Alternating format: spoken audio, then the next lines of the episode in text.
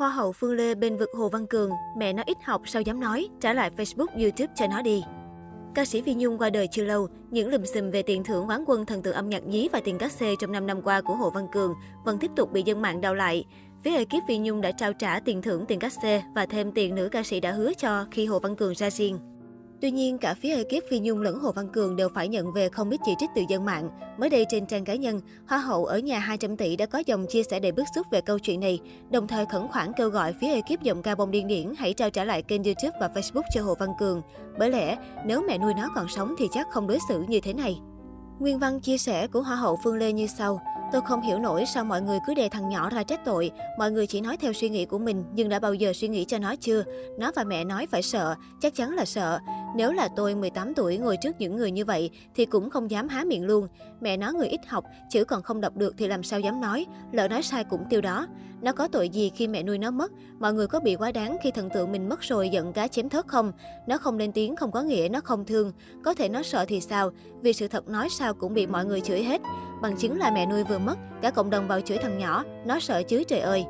Mọi người đối xử với một đứa con nít thật tàn nhẫn, ép nó vào đường cùng quá nhẫn tâm. Thật sự nếu mẹ nuôi nó còn sống thì chắc không đối xử với nó như thế này. Lấy hết Facebook và YouTube của nó là triệt con đường sống. Làm như vậy rất tội nghiệp nó. Dù gì nó cũng còn nhỏ, đâu có đủ sự tinh tế để giải quyết, vì trước giờ toàn công ty giải quyết cho. Tiền nó trả lại là quá đúng, nhưng lấy hết mọi thứ của nó thì quá đáng. Rất mong quản lý thương thì thương cho chót trả lại cho nó những trang thuộc về nó. Mất đi một thần tượng mọi người buồn, nhưng đừng vì thế mà ép nó và gia đình nó vô đường cùng, tội nghiệp lắm.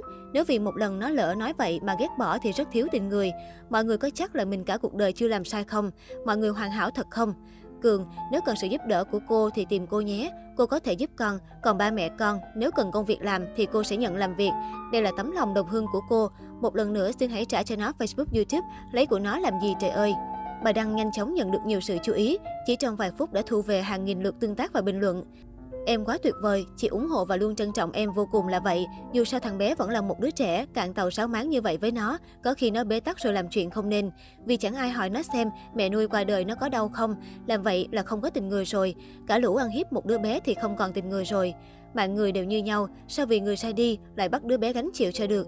Mong rằng ai đó thấy được status này của em để nói với thằng bé, để khi cần mà tìm đến cô Phương Lê như cô tiên giàu lòng nhân ái. Một dân mạng cho hay. Sau đó Phương Lê cũng nhẹ nhàng trả lời bên dưới. Thật ra mẹ nuôi cũng có lần lên đăng status và sau đó thừa nhận sai. Sao người lớn sai được tha, còn nít vậy thì triệt. Sao mọi người ghét nó quá vậy?